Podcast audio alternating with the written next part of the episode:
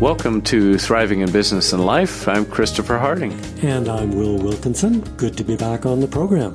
Yeah, we took a little bit of a hiatus over the holidays, and so now we're back and going to kind of start from the get go. We love to go around the horn with this and do all of our different uh, topics. Uh, each year. Well, we've realized that we've uh, actually congregated an immense amount of material and so we're kind of stepping back and going, whoa, we've got a university program here. Let's take a look at the core of it all, which is the concept of thriving. Right, right. So when we originally came up with the idea, or the idea came up with us. I'm not sure which it was. I think that was more like it, door number two. yeah, uh, the whole idea of thriving. What was interesting to us was really kind of posing the question of: Is it possible that that rather than just surviving a situation, we could thrive in the midst of it. Yeah, I think our little soundbite is why survive when you could be thriving.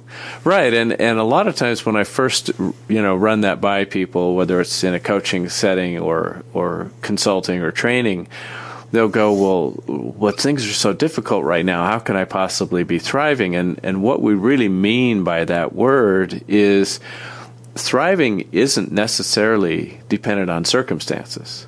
Well, not at all. But it can be uh, sabotaged by circumstances. I'm remembering a piece of graffiti I saw in a bathroom up in Canada, in Vancouver, probably 40 years ago now. I thought it was very funny, but it's also applicable to this. It was something like this when you're up to your ass in alligators, it's hard to remember that the initial objective was to drain the swamp. right. I think that's pretty widely known, and it's true. We forget what the initial objective is. So if we just say, look, our objective is to thrive, that's the objective. Now let's handle everything. Well, and so, you know, in taking a look at that, um, I was talking about to this to somebody one day, and they said, "Well, you know, I, I'm I'm doing okay, but I wouldn't necessarily say I'm thriving." And it was like, "Well, what do you mean when you say I'd be thriving?" And what they show, what they shared was this list of all the circumstances that would be in place that would be evidence that uh-huh. they were thriving. Uh-huh. Right.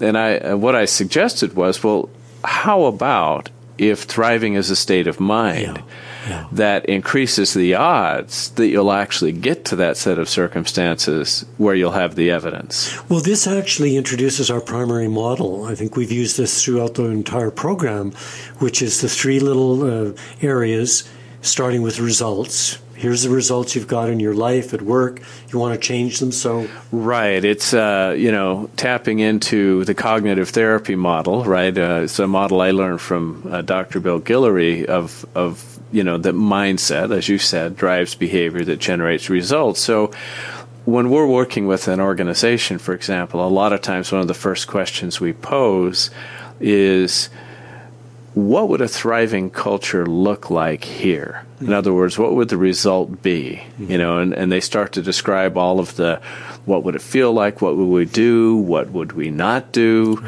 and, and so on. So they're describing this result of a thriving culture. And then you come back to the mindset and say, well, if that's the aim, a thriving culture is what I'm creating. That's my mindset. Right. Then the behavior starts to become obvious, what I will do and not do. Right. right. Well, we had an experience of this earlier today. We were meeting with a, a, young friend who's going to help us with some marketing. And I remember distinctly a moment in our conversation where one of us had suggested something, a strategy, and she said, Oh, that'll be fun. Exactly. And that was the thriving mindset. Oh, this would be fun to do. It wasn't um, good strategy. I think that could be quite effective. It was just this outburst of, well, that would be fun. That is the very reason why we were delighted that she wanted to collaborate and be a partner in the process right. rather than merely somebody who was a, a a work for hire. Yeah, because I think if we if we actually get very honest with ourselves as adults we recognize that there's still a child that's alive within us, and we're happiest as adults when our child gets to play. They say the greatest achievement in life is to be able to earn your living doing something you love to do. You show up for work because you, you wouldn't want to be anywhere else. It isn't just to get the paycheck. Well, and I, have shared this story with you before and possibly in our podcast that uh, when I was a uh, junior in high school getting ready to take my ACT and SAT exams for college, I asked my dad, Dad, how do, how do you know what your career should be? And he said, Well, decide what you'd love to do that you would do even if you didn't get paid. Yeah. And make that your career. Yeah, well, you're reminding me of the uh, book Rich Dad Poor Dad, where uh, Robert Kiyosaki was advi- was talking about uh, as a youth he had both a poor dad and a, a rich dad, and the rich dad advised him uh, when he got his first job and he was complaining about how little money he was making, and he said, "Listen, the money you make in a job is the least value you take from there. The greatest value is the experience you get, the contacts you make. The money is the least part of it. I thought that was so wise. Yeah, well, it's really starting to understand where, where true wealth comes from, yeah. right? Through, through our experience, through relationships, and and you know, money, the finances, is a byproduct of that as right. well. Uh, you know, when we were talking about uh, Rachel, our our friend who's in here now, joining us in this in this endeavor. Uh, she was talking about when she was young hmm. and the natural imagination that a child has and how you're so in the moment as a child that all she would have to do was imagine being a dancer and hmm. in her mind she was there well again that's that kind of thriving state of mind is it's it's a state of mind that says you know what anything is possible. Well, and I think both of us were impressed with uh, the extra step that Rachel told us she took, even as a child. She didn't just imagine dancing, she danced.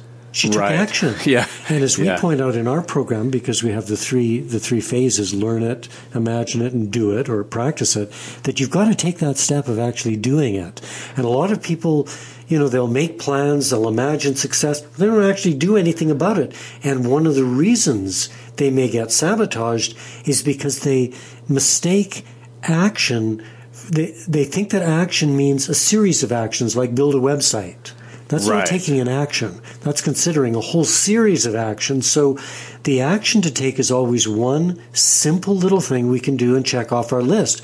I think that is one of the greatest uh, determiners of success the ability to link our imaginative visions about what we want to accomplish with a simple executable action. Well, and that's why when we start out in our in our course in our book uh, around the power of story, uh, you know, creating stories to generate success why that's so important is we talk about how we're we're always making up stories in our mind all the time and we're actually acting those out without realizing that we're involved in our own screenplay right exactly and that that the the real aha for me when I first started learning this was in realizing, wow, I'm making up a story, I'm casting other people in a role, and then I'm acting into that. Was to say, well, I could change the story, yes. or as we sometimes call it, I could flip the script. Right. And and the real magic, if you will, was not just imagining how I'd like that story to be. So, for example, if I was going to have a great meeting, who would I be? Mm-hmm. What role would I take on? Mm-hmm. And how would I show up in that meeting in order to enhance the possibility that that meeting did turn out to be great? Well, one of the uh, problems we encounter when we encourage people to experiment with this is the weight of the roles that they're used to playing. Right. Some people really are stereotypes of themselves. They keep playing the same role over and over again. And often the reason for that is because of intense memories where they were kind of forced to play a certain role. I was just talking to one of my brothers up in Canada, and he was recalling the torturous time he had in, in junior high school with a principal who probably was kind of a fascist. He was a very cruel, unfriendly guy and really targeted my brother for punishment because my brother was a very carefree, uh, light-hearted, joking kind of guy, which really rubbed this principal the, the wrong way. So my brother has all these memories of being victimized by, by this guy to the extent that he's gone online and he's found other students who were there at that time sharing complaints about the same guy. Well, you know, as you're saying that, I mean, we we talk about that right in the first chapter of our book, creating coalitions of agreement exactly what that is. Right. And, you know, it's very natural for us to do that. Let me find all the other people who uh, will agree with me how right. hard this was or what a jerk that person was. And part of that is necessary. I mean, it's in a, in a way, there's a healing process of realizing we weren't alone and, and so on. But what we're suggesting is that, that beyond that, mm-hmm. you know, not instead of, but, but beyond that, part of what we can do in a coalition like that is say, all right, so how can we help each other create a new story right. where we're more empowered now? Yeah, and, maybe and, we weren't then, but what can we do now to move forward yeah. into a different story that that has a different kind of chapter ending to it? Yeah, and that's exactly what my brother and I are doing, examining these memories and uh, looking at it from the hero standpoint. You know, in the hero's journey, it isn't all an easy ride. There, there are always obstacles there's always villains, but we love a story where the main character who's being victimized by some villain takes a stand, confronts him, and then wins. So we can do that with our memories as well as what's happening right now. And in this case, my brother is really enjoying the idea of kind of reformatting that memory so yeah. he can bring forward a different identity than the one he's carried. You know, uh, we've we've explored this too that that it is not only stories about the present and future that we can live into, mm-hmm. and and that's part of doing it, right? Is is now I go out and actually live into that story, but also it's what you're talking about reframing. Yeah the past, redefining yeah. the past. I, I, shared this once before that uh, when I first heard about the ability to reframe the past, I imagined myself going back in time, me from now, right. going back in time to my past self at a time when I was at a really vulnerable place in my teenage years, and showing up like a visitor from the future in this in my bedroom as a young teenager and sharing with me what the future was going to be like and all the things that I was going to have a chance to experience and do. And, you know, just really got into it as a visualization and an imaginary journey. Mm. And when I kind of brought myself back, it was almost as if I felt this ripple effect yeah. that it had yeah. actually happened. And what really had happened is I had reframed uh-huh. and redefined my experience of the past. Well, you know, you've told me that story a couple of times, and frankly, I could listen to it five or six more times because it's so inspiring. And in a way, I feel we'd be cheating our listeners if we didn't give them an opportunity to experience it. So, staying true to our three phase model, why don't we do a little simulation with our listeners right now and just in- invite you, those of you who are listening, course, you're the only ones who can hear my voice. so, everyone who's listening, to just let your mind drift back into your history and see if you can recall a time in your childhood, your adolescence, where you were going through a rough time, where it was kind of tough. And uh, why don't you pick it up from here, Chris, from your own experience? Right. And so imagine that you have this ability now to travel back in time and you you know right where you will be in that past scenario and you suddenly materialize and show up to the younger you. And you can imagine maybe they're amazed maybe they're startled and you go hey no no relax. It's me from the future. Take a moment to really picture this to make it as real as possible. Where are you? Are you lying awake in bed? Are you sitting out in your yard? Are you walking to school? See if you can get a vivid picture of some exact moment in your youth where this drama is unfolding. And now the the idea next is what is it you want to tell your younger self to give them hope, to give them encouragement? Perhaps it's, hey, we made it through this. You know, we, we, we survived and, and here's some of the cool things that you will experience in your life. And you can imagine what some of those things are that you would share with your younger self as visions for them of the future that they will live into. Yeah, so just sit in this imaginative space right now for a couple of minutes, feeling what it would be like if your future turned out this way. And the key here is feeling. What does it feel like? And as you as you really tune into that, imagine your younger self feeling a sense of hope, feeling a sense of surprise, feeling encouragement, and a sense of, of empowerment. And as as you feel that, just really feel into it. Let yourself feel it in your now future body yeah. as well.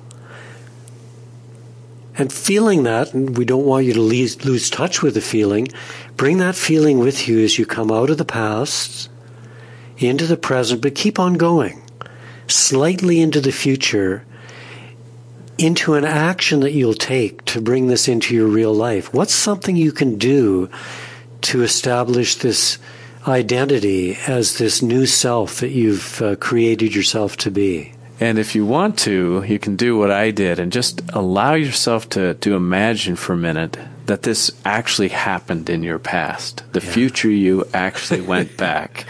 And just let yourself feel as if there's a ripple in time uh-huh. that is rippling through time and is now landing with you. Wow, this actually happened.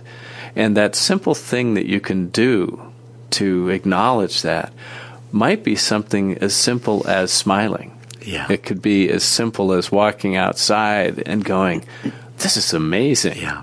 The simpler the better in many ways. It's we sometimes refer to this as an anchor. Right, right. So you've started to get a sense of what we mean by thriving is that thriving is an intentionally chosen state of mind. Now sometimes when we're in a funk when the role we've been playing is so well etched in our story generating part of our mind that we have a tough time imagining our way out of it. Yeah. And so, one of the things we want to encourage you to do is, first of all, come back and listen to this podcast. Yeah. But also, uh, you know, see if you can start to practice imagining even a little change. You know, imagine that you're feeling better even though. Yeah. Or do what uh, you know neuropsychologists talk about. Simply practice smiling because it it will change your brain chemistry. It will change your endocrine system. And one simple way to think about this is you're inserting an ingredient in between two commonplace activities. One is to think about doing things, and the other is to do things. But in the middle, you can insert imagination. What would it be like if it turned out really well? Right, right. You know, we it's a shame that as children with such rich imaginations, we head into school systems that tend to value knowledge over imagination. Now, Einstein, who's considered one of the smartest guys around in history, said that he felt imagination was more important than knowledge. So, what we're encouraging you to do with these exercises is to revive this imaginal capacity. It's not lost yet. We all still have our imagination, but likely given all the skills we have, imagination is one that's fairly undeveloped for most people. Yeah, so let's say you're getting ready to, to walk into a meeting or to uh, maybe it's go to the doctor's office or sit down with somebody that you've had relationship challenges with.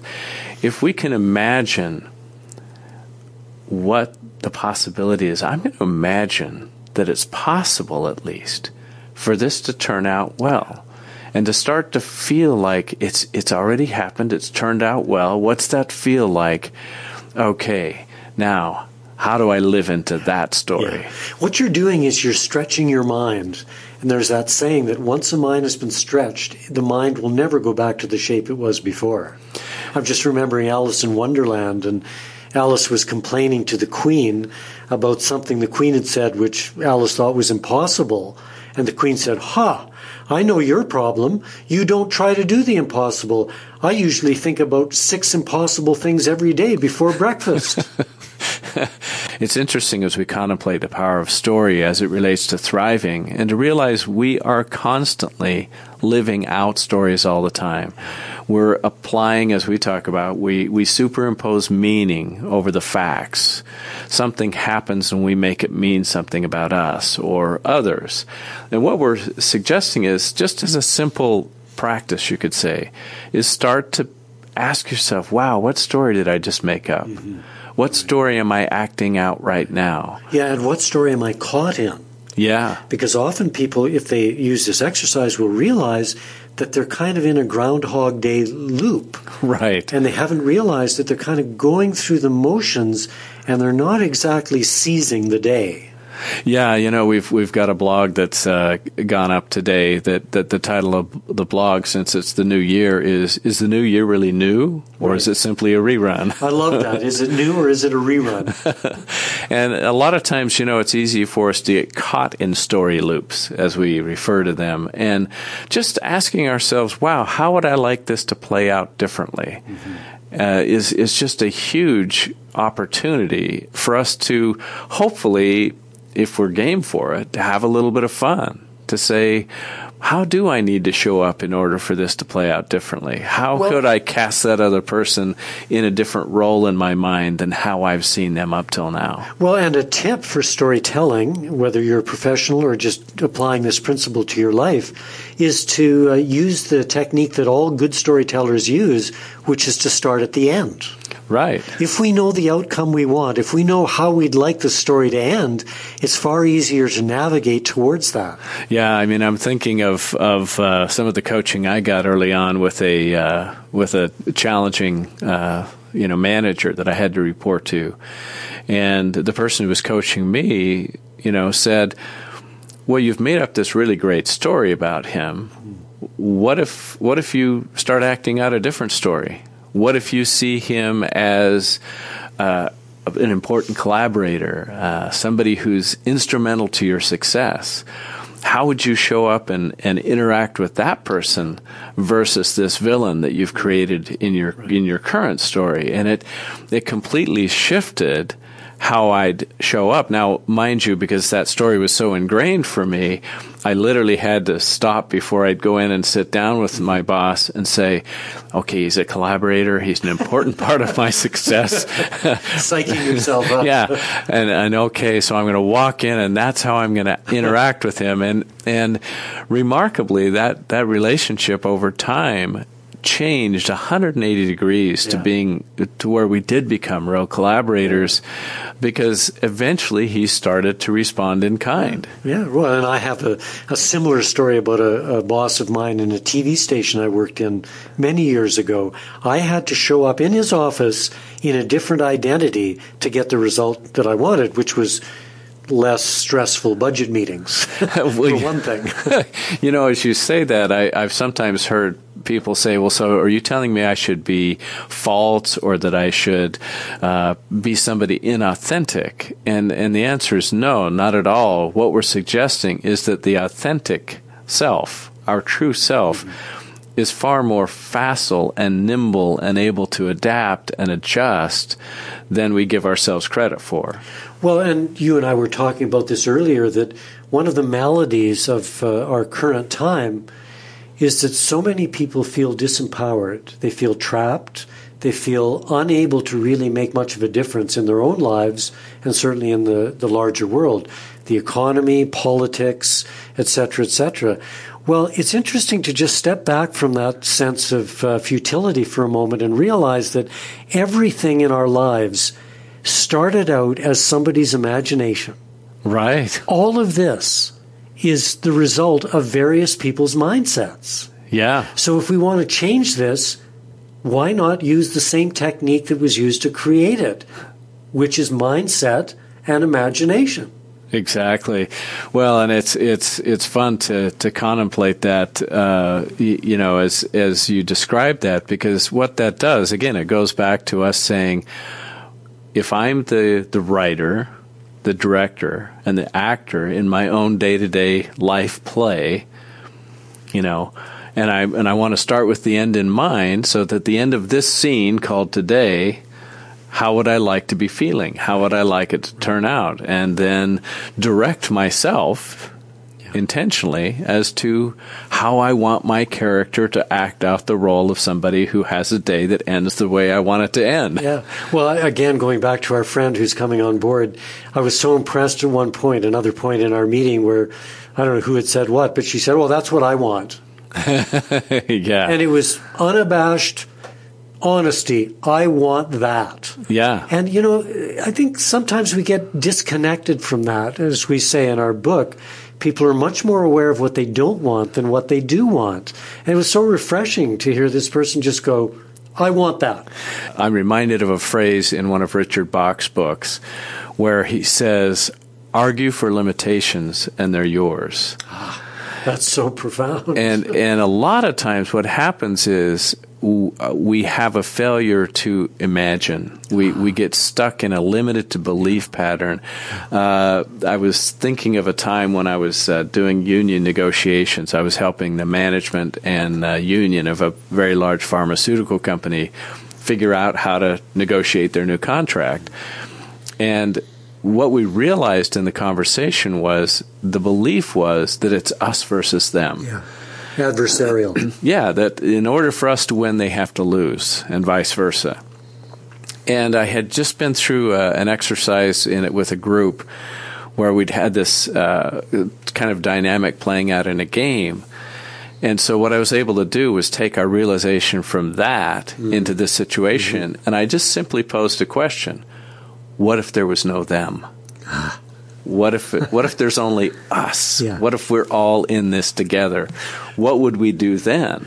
Well, the key to the question you asked, I think, is in the first two words. What if? What if? yeah. To me, that's like a magic spell. Right. Because a lot of resignation is a result of not asking that question. What if? So all hope seems lost. Okay. What if? Yeah, it, it, was it was remarkable to see what they were able to create together once they decided to just pretend. And the, the whole idea was let's just pretend for a little while yeah. that that's true and see what we'd come up with. We can always go back to our corners and argue and fight with yeah. each other. Yeah. But for just now, just for just for kicks. Well, it's a different domain and the mistake people make. I'm going to use this example here which I think we just have time for me to fit it in before the end of the show. This is something I have in one of my one of my other books, a little riddle, Zen riddle. There's a goose in a bottle. How do you get the goose out of the bottle? And there's three rules. You can't break the glass, you can't kill the goose, and you have 30 seconds. All right, so, so, so let, me, let, me, let me play with this. And so I'm going to walk through it. Imagine there's a goose in the bottle. Right. How do you get the goose out? You yeah. can't break the bottle, you can't kill the goose. And the third one was? There's 30 seconds. There's so 30 seconds. I'll pose this for a client, and they sit there, and you can almost see the smoke pouring out of their ears as they're trying to figure out, well, we could oh, how big is the bottle? All these these these things they're trying to contend with, and then they say, "Oh, I give up." And what's the answer? I say, "Okay, the goose is in the bottle, right?" And they go, "Yeah." Well, now the goose is out of the bottle. I go, "What do you mean?" I say, "Well, there is no goose." There is no bottle. It's all in your imagination. It's all imagination. and what you did was you took something imaginary and you applied the laws of the material world to limit it, to limit the possibilities. So today, folks, we're talking about imagination in your storytelling where there literally are no limits. All right, if you've got stories you want to share with us, you can reach us at thrivinginbusinessandlife at gmail.com. I'm Christopher Harding. And I'm Will Wilkinson. Thanks for joining us. So long.